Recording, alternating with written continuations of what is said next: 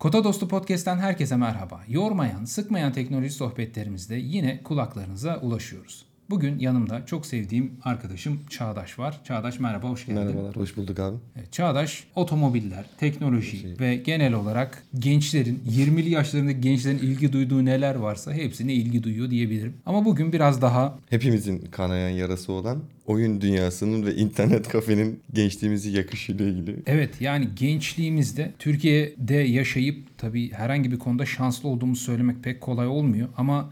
Bir de dünyada hakikaten acayip şanssız olduğumuz konular var. Bunların başında da bence oyunculuk geliyor. Türkiye'de oyun oynamayı seviyorsanız, video oyunlarından keyif alıyorsanız büyük ihtimalle tarihin hiçbir döneminde son otuz yıl içinde video oyunlarıyla alakalı yüzünüz gülmemiş olabilir. Şimdi bugün hem eskiden nasıldı, şimdi nasıl, bunlardan bahsedeceğiz. Ben kısaca neden böyle bir konu seçtiğimden bahsedeyim. Ben iki bin altı yılında profesyonel iş hayatına bir oyun editörü olarak başladım. Bir oyun dergisinde başladım ve tabii ki oyunculuk geçmişi çok daha eskiye dayanıyor.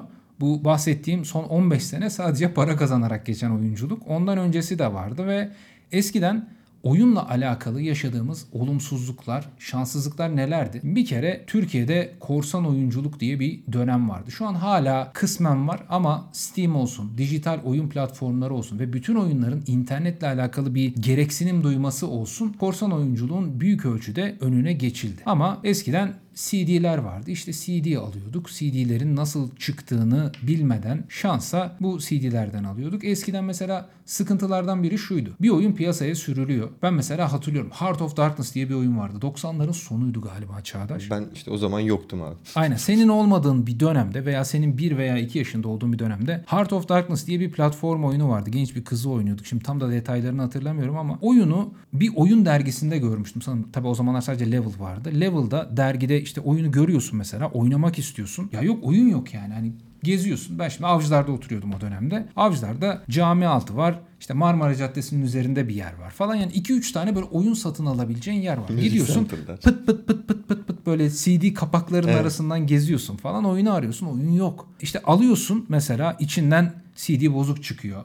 Bir sıkıntı yaşıyorsun. Şimdi bugün düşün, yani Steam'de bir oyun indiriyorsun. Bozuk çıkıyor. iki saat içinde şak diye iade evet. edebiliyorsun. Ama o zamanlar C D'yi alıyorsun. İşte gideceksin de oradaki abi kabul edecek mi? Eşref saatine mi denk geleceksin evet. de sıkıntı çıkacak bilmiyorsun. O yüzden birinci sıkıntı buydu. Yani C D bazlı fiziksel bir cihazla oyun almak, Türkiye gibi oyunların resmi olarak gelmediği, resmi ithalatının çok güçlü olmadığı ülkelerde çok büyük sıkıntıydı. Amerika'da mesela işte Blockbuster, Radio Shack evet. vesaire vardı. Evet. Yani Amerika'da fiziksel mağazalar çıkan bir oyunu bulması Türkiye'ye göre çok daha kolay. O yüzden o konuda şanssızlık. İkinci konu dediğim gibi yani. Tabii şimdi bilgisayardan biraz daha anlayan insanlar şey konusunda, yani crack konusunda işte evet. indiriyorduk. Çeşitli isimlerle, genelde Rus hackerların evet, e, hazırladı. Hemen çöküp ilaçlandırdı. İlaçlı diyorduk işte. İlacı var mı? İlacı var abi falan diye. İlaçlı oyunları hemen oynuyorduk. Bizde bir dönem şey problemi bile vardı.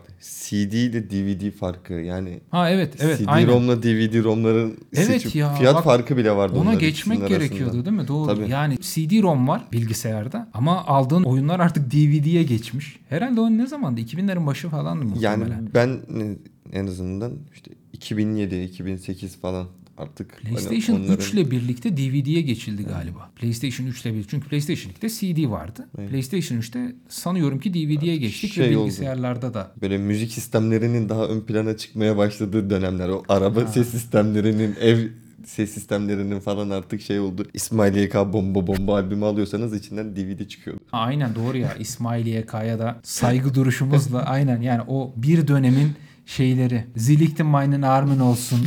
Efendim Almancı Türk popunda, Türk rapinde Almancı esintilerinin, Almanya esintilerinin sükse yaptığı dönem. Yükselen Kardeşler. Aynen. Bir diğer sıkıntı da şuydu. Ben mesela hatırlıyorum iki bin altı yılında dediğim gibi dergide çalışmaya başlamıştım. Bir dergicilik hayatının birinci veya ikinci yılında şeyi görmüştüm. Mecidiyeköy metro durağında böyle büyük büyük boy boy PlayStation üç için Gran Turismo reklamları vardı. Gran Turismo işte bir araba yarışı evet. oyunu. En popüler yarış simülasyonlarından biri. Şimdi burada bir baktım.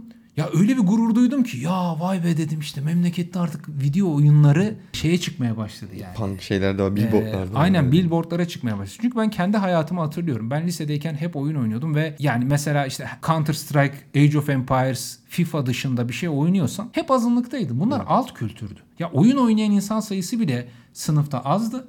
Bir de üstüne şey yapıyorsan, işte ne bileyim Final Fantasy, yani Japon oyunlarını seviyorsan, korku oyunu tarzı Resident Evil, Silent Hill oynuyorsan, bu oyunları oynuyorsan bunları doğru düzgün sohbet edebileceğin insan yoktu ya. Benim işe başlama sebeplerimden biri bu. Yani ben o zamanlar Merlin Kazanı diye bir site vardı. Orada çalışıyordum dergiden önce. Moderatörlük falan yapıyordum. Çalışıyordum diyorum ama yani aslında tam zamanlı gönüllü bir moderatör, evet, forum üyesiydim. Orada insanlarla gerçekten konuşabiliyordum. Bu tarafıma bakıyorum arada. Bu tarafta da Merve var kamera arkasında. Onunla çok konuşuyoruz çünkü bu dönemleri. O zamanlar işte o oyun forumları İnsanların ilk defa kendileriyle, kendilerini ifade edebildikleri, oyuncuların birbiriyle buluşabildiği, işte anime izliyorsan mesela, Japon çizgi filmleri izliyorsan veya hiç kimsenin izlemediği, yani Lost dışında bir dizi izliyorsan, işte Supernatural, evet, mesela, evet, o zamanlar öyleydi. Çok sonradan popülerleşti. popülerleşti. Evet. Ben onu bayağı haftadan haftaya takip ediyordum. İşte bunları konuşabileceğin insanlar yoktu. Bu da eski dönem Türk oyunculuğunun, yani doksanlar, iki binler Türk oyunculuğunun dezavantajlarından biri. Şeyi falan hatırlıyorum ya, Kadıköy'de, ben o zamanlar yatılı okuyordum Kartal'da. Kadıköy de Akmar Pasajı'nın Hı. işte etrafında Hı. şey vardı. İnternet kafeler ilk defa oralarda çıkmaya başlamıştı. Gidiyorsun, millet Ultima oynuyor. Ultima Online diye böyle ilk online çok oyunculu oyunlardan biri. Ama işte bu çok online oyunculu oyunlar da aslında bizim zaten az olan oyuncu kitlesinin içinde çok böyle şey,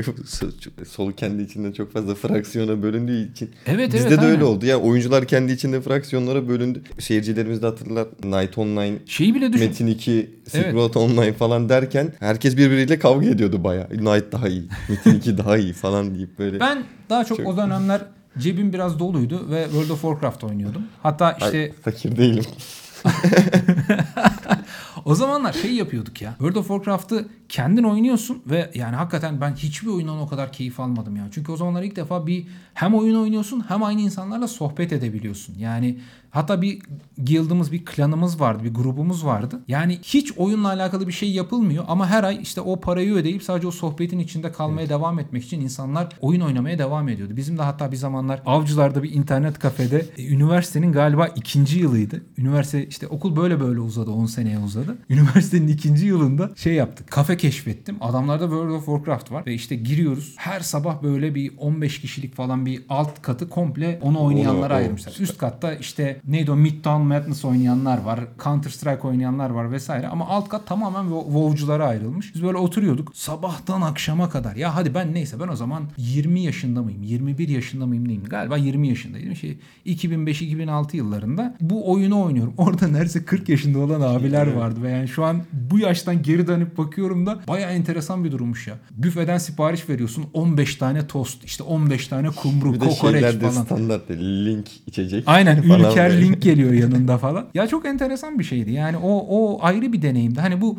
dezavantaj mı sayılır, avantaj mı sayılır? Şimdi mesela aynı hissiyatı şeyde yaşayabiliyorsun. Çünkü artık bir Twitch açıyorsun. Bin, yani yüzlerce insan, hadi binlerce, Türkiye'de çok fazla herhalde o anlık takip eden, yakalayabilen yok ama onlarca bile olsun. Yani on kişi seni takip ediyorsun Twitch'te. Sen bir şey yapıyorsun ve o sırada seninle alakalı sürekli sohbet ediyorlar. Evet. Yani aa şu hareketi yap, işte buraya bak. Şurayı, buradan kaç. Abi orada oyna. Boss var. Abi şurada bilmem ne var falan gibi. Ya bu bu çok güzel bir şey. Yani geçmişte bunu fiziki olarak daha kısıtlı insanlarla sağlayabiliyordun.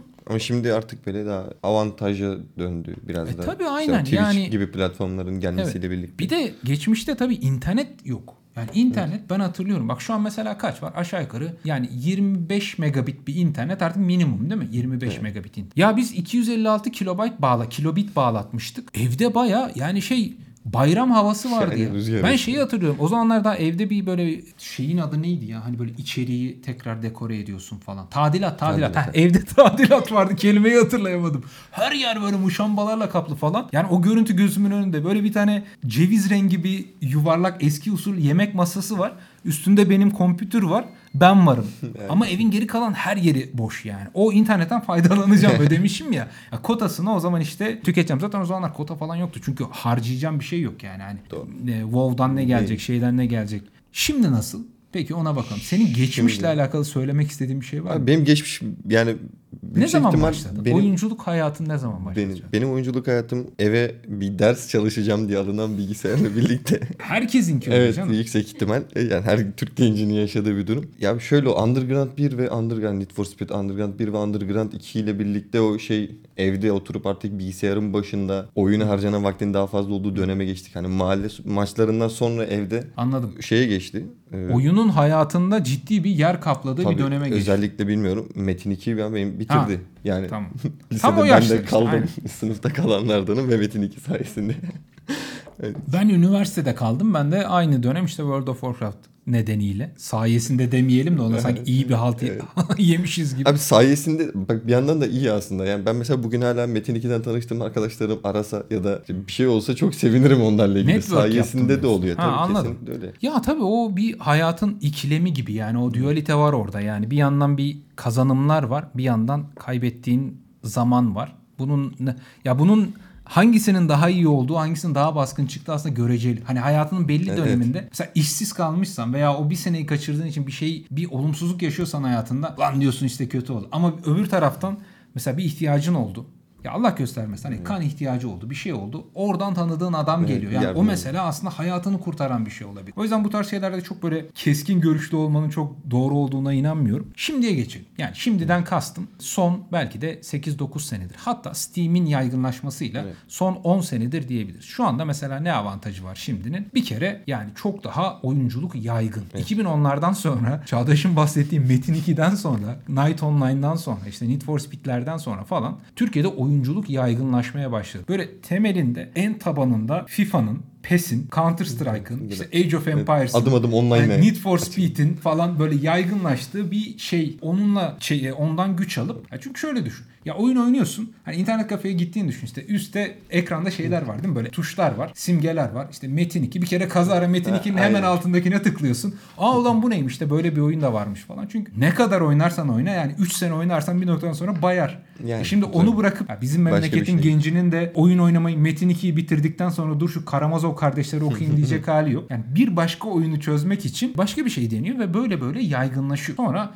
şeyi keşfediyor. Steam'i keşfediyor. İlk başta para vermek çok aykırı geliyor ama o zamanlar özellikle işte iki bin on beş döneminde falan bir diğer avantajı indie oyunculuk diye bir şey çıktı. Yani indie oyun yapımcılığı çıktı. Bağımsız yapımcılar. Bir kişi, iki kişi, beş kişi. Arkadaşlar asıl amacı belki adamın para kazanmak bile değil. Yani bir oyun yapıp çünkü onun da öyle bir win-win durumu var. Adam oyunu yapıyor. İşte oyun güzel çıkıyor. E A yok yani mesela daha büyük hmm. bir yapımcıya, yayıncıya satabiliyor. He. Veya kendi kapağı başka bir yerde lead developer olarak atıyor. İşte lead designer olarak atıyor falan. Ya bu hani ön yüzde oyunculara yaradı, arka yüzde oyun geliştiricilerine Tabii. yaradı bu mevzu. Ben de işte dediğim gibi oyun basınında yer almanın bazı böyle küçük iç bilgileri diyebiliriz bunlar için. O adamlar şey yapıyor tamam mı? Yani oyunu geliştiriyorlar ve on liraya hani şimdinin parasıyla söyleyeyim yirmi beş liraya mesela şu, bugün hala Steam'de oyunlar öyle evet. şey. Yakın zamanda bir zam geldi. Hani böyle iki yüz yüz elli liraya falan çıktı. Bir sene önce kırk lira olan oyunlar ama onun öncesini düşün.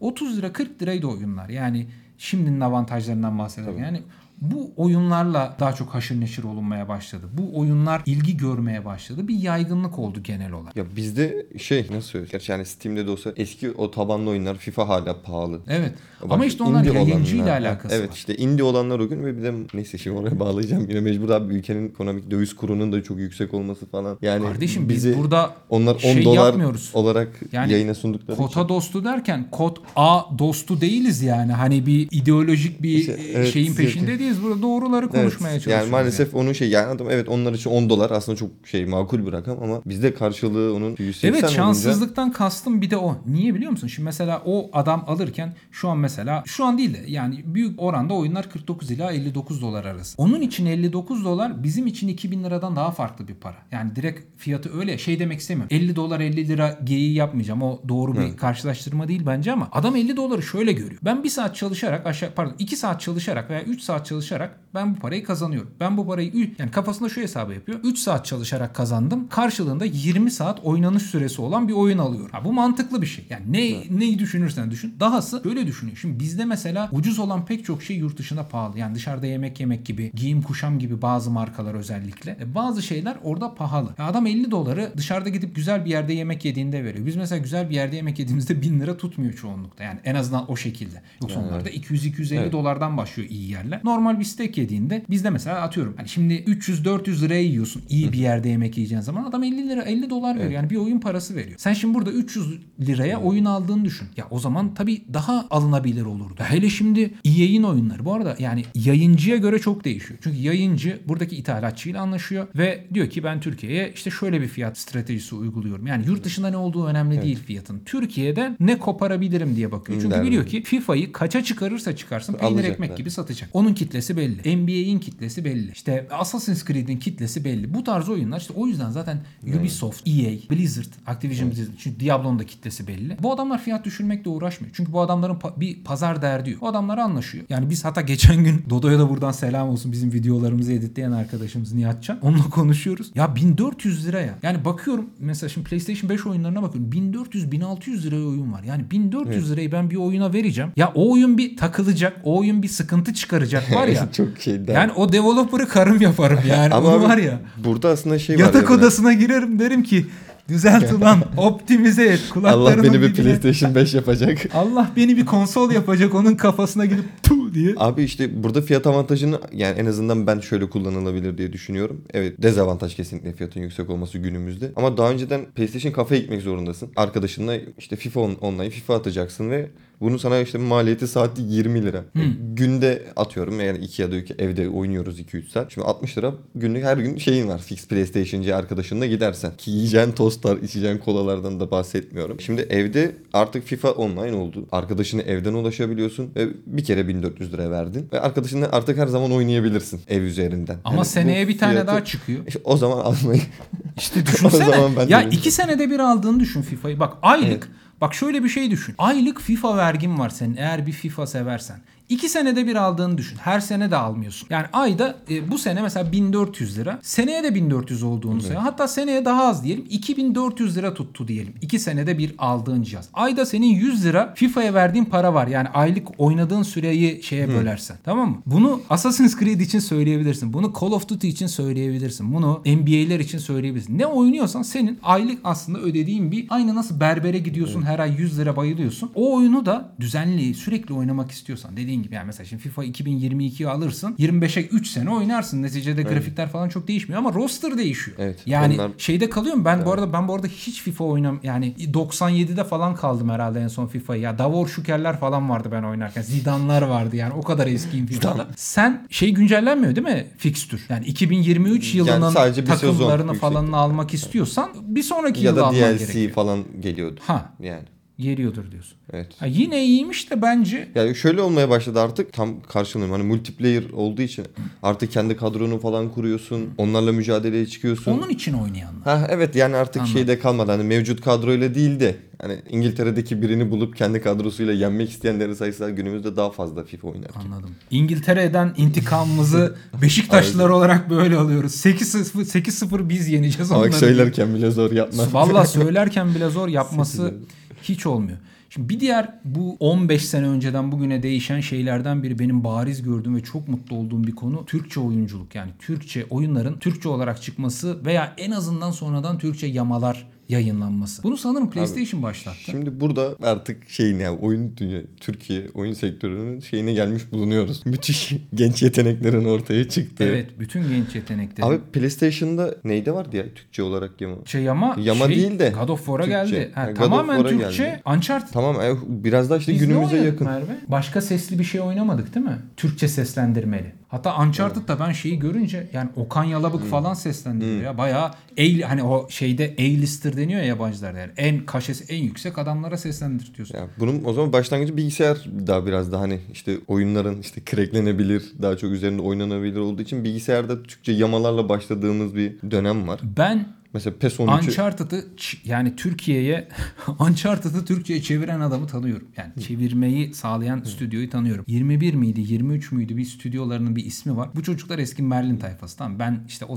o zamanlar işte yazarken onlar benden atıyorum beş yaş falan küçüklerdir muhtemelen. Semih vardı. Semih Erhan abi yaşlı buradan bu arada. izlerse aynen ben de biraz ya yaştan ziyade çok küçük evet. yaşta girdiğim için yani yirmi yaşından beri oyunla alakalı iş yapıyorum. O yüzden böyle. Yoksa aramızda çok yaş farkı yok. Semih'cim bir işte bu işi kurdu yani Türkçe seslendirme stüdyosu, Hı. yerelleştirme stüdyosu yaptı. Ve niye PlayStation'da başladı biliyor musun? Çünkü bilgisayarda crack yapma şansı var. PlayStation'da yok. Özellikle dörtten sonra, PlayStation dörtten sonra hatta zaten ilk çıkan Türkçe oyun PlayStation dörde Hı. çıktı. Çünkü yani hem satılıyor ya bir de öyle bir döneme denk geldi ki işte Türkiye'nin bu iki bin kaç oluyor? iki bin ya şey iyi bir dönemine denk geldi. Yani konsol satışları evet, oluyor. Evet. Memlekette para var biraz, anladın? Yani hani gençlere işte karne hediyesi konsol evet, alınabiliyor falan. Şu an düşünün yirmi bin lira olmuş yani PlayStation beş. Hani kaç? Yakında iki, karne iki de basmayacağız.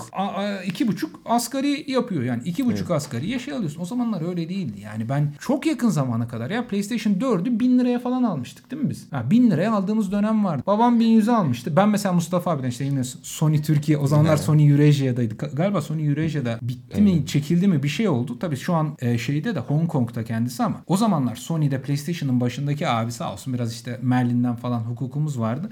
Bize böyle güzel PlayStation'lar ayarlıyordu ücreti mukabilinde. iki üç kere PlayStation dört alıp sattığımı hatırlıyorum yani. Şey oluyordu ya, para lazım oluyor. Şimdi evlenmişiz falan, yeni evlendiğimiz dönem. Ulan bir şey oluyor, para çıkışmıyor. Hadi PlayStation satalım. Satıyorum. Sonra gidip bir tane daha işte böyle ucuzladığı zaman alıyorum. Bayağı PlayStation'dan arbitraj yapıyordum yani PlayStation dörtte. Ama tamamen mecburiyetten evet. Yani çünkü o zamanlar hep oynuyoruz. PlayStation dört acayip konsoldu ya. Mesela şimdi PlayStation beş yatıyor burada. Hani üç ay oynuyorsun, dokuz ay yatıyor. Türkçe yayın olayı, Türkçe içerik üretimi çok kıymetli bir evet, şeye dönüştü. Hatta sonra işte konsoldan şeye yayıldı. Ya Witcher üç mesela Türkçe yama geldi sonrasında. Hı. Fan yaması olarak başlayıp bayağı oyuna eklediler. Evet, evet. Şu an PlayStation'da indirdiğin zaman bile oyunu Türkçe dil desteği var ve bu bir yandan çok güzel bir şey. Bir yandan bizim gibi İngilizce oynamaya alışmış olanlar için zor bir şey. Çünkü oyunla alakalı bir şey yazıyor. Ya sen onu başka bir şekilde duymaya o kadar alışmışsın ki, ya, ya görmeye o kadar alışmışsın ki. Yani Witcher diyor, Witcher'ın adı Efsunger.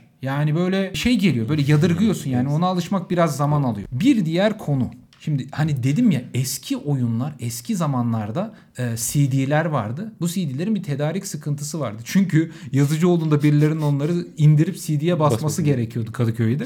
Öyle dağılıyordu Türkiye'nin geri kalanına. Özellikle en azından Avcılar'a öyle geliyordu. Bu oyunların bulunmuyordu. Ya oyun çıkmış, Windows platformunda var. Tabii o zaman internetten aratamıyorsun ama ya olduğunu biliyorsun ama elde edemiyorsun. O zamanlar indirmek falan da yok. Dediğim gibi iki yüz elli altı kilobit var. Yani iki yüz elli altı kilobit demek yirmi beş kilobayt da indiriyor demek. Yani sen o oyunu bir gigabayt bile olsa ya da hadi yedi yüz megabayt bile olsa nereye indiriyorsun? Yani. O yüzden bulamıyordum. Yani oyunun varlığını bilip o yokluğunu Yokluk, çekmek evet. çok yani, yani varlık içinde yokluk. Mecbur yine o çekmeceyi çekip Sagon'un dediği. Aynen şey, o pıtı pıtı da ne varsa onu Aynen, oynuyorsun. Onu oynuyorduk. Şey yapıyorduk işte. Şimdi Steam var. Steam var. PlayStation Store var. Xbox'ta Tabii, Xbox. Bir de Xbox evet. Live diye muhteşem bir şey var. Yani ayda elli lira veriyorsun. Evet. Zebil. Netflix gibi istediğin oyunu oyna, aç oyna. Evet. Bunlar mesela şimdinin tarifsiz avantajları. Yani o zamanla kıyaslayamayacağın kadar iyi bir avantaj. Parası, erişilebilirliği, kotandan ne kadar yiyecek? İşte bir oyun Hı. indiriyorsun yüz gigabayt. Bunların hepsi ayrı. Olmaması apayrı bir dert. Ya daha doğrusu evet. erişememen apayrı bir dert. Şimdi en azından erişiyoruz. Düşünsene ya. Yarın öbür gün Allah göstermesin. Steam'e erişim engeli geldi. PlayStation Store'a erişim engeli geldi. Haydi gençleri kötü etkiliyor evet. dediler. Erişim engeli geldi. Ne yapacaksın? Ya nasıl şey yapacaksın? Ya V P N'le mi evet. gireceksin öyle? Steam'in dünya kadar şeyi var. O tarz başka şeylerden, çünkü hani fiyat değişiyor ya başka pazarlarda. Mesela Rusya'da, Brezilya'da eskiden oyunlar daha ucuz. Şimdi muhtemelen yani, en ucuzu bizde kalmış. Ben daha şey açılamadım Brezilya'ya falan. Aynen. Biz bir ara işte Brezilya'dan, evet. Endonezya'dan falan, Malezya V P N'yle giriyorduk. Onları hep kapattı zamanında. Ne yapacaksın? Ya oyunun yok. Başka şey de yok ki. Evet. Mağazaya gidip D N R'dan bilgisayar oyunu mu yani. alacaksın? Evet. Hayır, aldın. Nereye kuracaksın? Şey yok. Hani bilgisayarlarda artık D V D, C D, D V D yok yani. yani. Hiçbiri yok. Evet. Ne kadar kötü bir sistem, düşünsene yani. İşte o yüzden hani yokluğu düşünürken bunu düşünmek lazım şimdinin avantajları arasında. Bir sonraki konuya geçelim. Buradan notların evet. bir yandan notları. Yani şey önümüzde. işte bunun evet sağladığı avantajları hani söyledik. Kolay erişiliyor dedik ama bir yandan dezavantajı da erişim kapatılırsa ulaşamamak olacak ama artık işte G T A beş indirmek istiyorsanız veya X bir oyun herhangi ne Witcher'ı da bilgisayarınıza indirmek istiyorsanız güzel bir bilgisayarınızda yer olmalı. Gigabaytlar artık yüksek. Kanalın da isminden yola çıkarak yine söyleyelim, kota mevzusu var. Yani her şey bir yerde tıkanıyor. İşte ne kadar laptopun bir terabaytlık da olsa yani bir terabaytlık oyun indirince bir sonrakini indiremiyor duruma geliyorsun mutlaka. Bir evet. şekilde indiremeyeceksin ve gün geçtikçe bunların her gün şeyi de artıyor. Boyutu artıyor yani. beş ile başladı, on gigabayt oldu, yirmi gigabayt oldu. Bugün yani önümüzdeki gelecek oyunlar belki yüz gigabayta ulaşacak. Yani bilemiyoruz. Belki de çok daha aşağı olabilir. Ama bu da artık günümüzün dezavantajlar arasına koymak, yani en azından ben koyarım. Evet. Çünkü hatta şu an bir bilgisayar evet. toplamak istesem yüksekte var. Buna göre hareket edip Aynen. toplayacağım. Yani eskiden a, oyun oynadığın sistemde diyorum ya, yani bir çocuğa karne hediyesi olarak bilgisayar alabiliyordun. Hmm. Çünkü çok yüksek sistemler evet. yoktu. Ben mesela hatırlıyorum. Voodoo diye galiba Nvidia'nın GeForce'dan önceki işte şeyiydi. Yoksa A M D miydi? Neyse yani ne? Birinin böyle Voodoo aklımda kalmış, böyle Avcılar'da gezerken böyle teknoloji mağazaları var işte. Teknoloji mağazası C D'ci, format yirmi lira. Abi, Deniz Müzik Center. Kıran aynen. Raksotek falan. Oralarda böyle görüyorsun, tamam mı? İşte bir ekran kartı var. Ya biraz uğraşsan alırsın. Hani şey geliyor. Ya sadece oyun için o zaman bilgisayar alamadığın için. Karne hediyesi. Oğlan biraz ders çalışsın, ödevlerini yapar diye. Alınan bilgisayarla ne oynayabiliyorsun? Eskiden oynayabiliyordun. Evet. Şimdi aç Red Dead Redemption'ı oyna. Kesinlikle. Şey gibi. Hani PlayStation bir formatında olur. Yani böyle adamlar çizgili çizgili.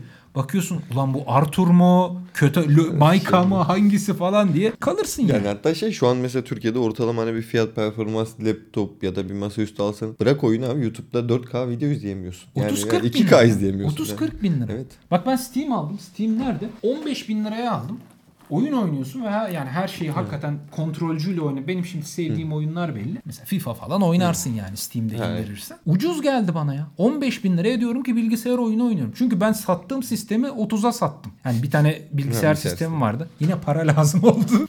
Şu an yani onu çalıştıracağım platform da pahalı. PlayStation da pahalı ki. Yani hani evet, oyunları doğru. zaten pahalı. Yani PlayStation gerçekten artık lüks oldu ya. Çünkü oyunları çok pahalı. Yani Steam'de hadi indirim bekliyorsun. Zırt pırt yüzde yirmi, yüzde kırk, yüzde elli evet. indirim oluyor. Veya hani Steam'in diyorum ya indie oyunlarını oynayabiliyorsun. Hades'i bir indiriyorsun. otuz iki liraydı ben alırken. Ya iki yüz saat falan oynadım mesela Hades'i. Evet. Elden Ring'i beş yüz liraya aldık. beş yüz saat oynamışımdır toplamda. Ama şimdi bunda bir bakıyorsun bin altı yüz lira, bin beş yüz lira işte. Dead Space vardı. bin üç yüz lira mıydı Merve? Böyle elde tesbih şey. Cüneyt Arkın'ın var ya böyle mapushanede bekle. Öyle indirim bekliyorum ki Dead Space yani oyunu. Şey, ki evet. yani Sorun. hani şeyden söylemiyorum. Yani bin beş yüz lira bizi yorar diye değil ama oyuna vermek için mantıklı bir rakam gibi geldi. Her sene. Bir de Ve her sene aynen diyorum ya işte Dead Space vergisi mi ödeyelim? Şimdi Resident Evil dört kaç paraydı şeyde?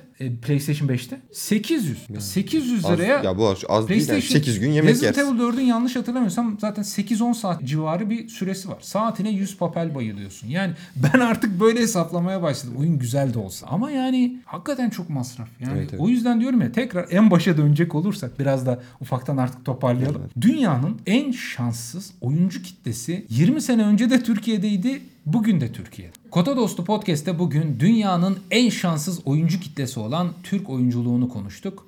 Çağdaş bugün bana sağ olsun destek oldu. İki kişilik bir podcast'i ilk defa deniyoruz. Bu yayını aynı zamanda tüm podcast platformlarının yanı sıra YouTube'dan da izleyebilirsiniz. Kota Dostu Podcast yayın hayatına henüz çok yeni başlamış bir podcast. İlk defa teknoloji odaklı, teknoloji sohbetlerine yönelik bir podcast yayını deniyoruz. Benim hem düzenli içerik üretimi hem de podcast anlamında, sesli içerik anlamında bu ilk yolculuğum olacak. Video podcast'i de burada ilk defa bu kuruluma deniyoruz. O yüzden yorumlarınız, desteğiniz çok önemli. Eğer bu sohbet hoşunuza gittiyse, devamı gelsin istiyorsanız bunu yorumlarınızla, Apple'daysanız Apple Podcast'te veya Spotify'da evet. dinliyorsanız veya Google'da dinliyorsanız puanlamalarınızla destek olursanız bizim için çok kıymetli olur diyorum ve bir sonraki yayında görüşmek dileğiyle hoşça kalın diyoruz.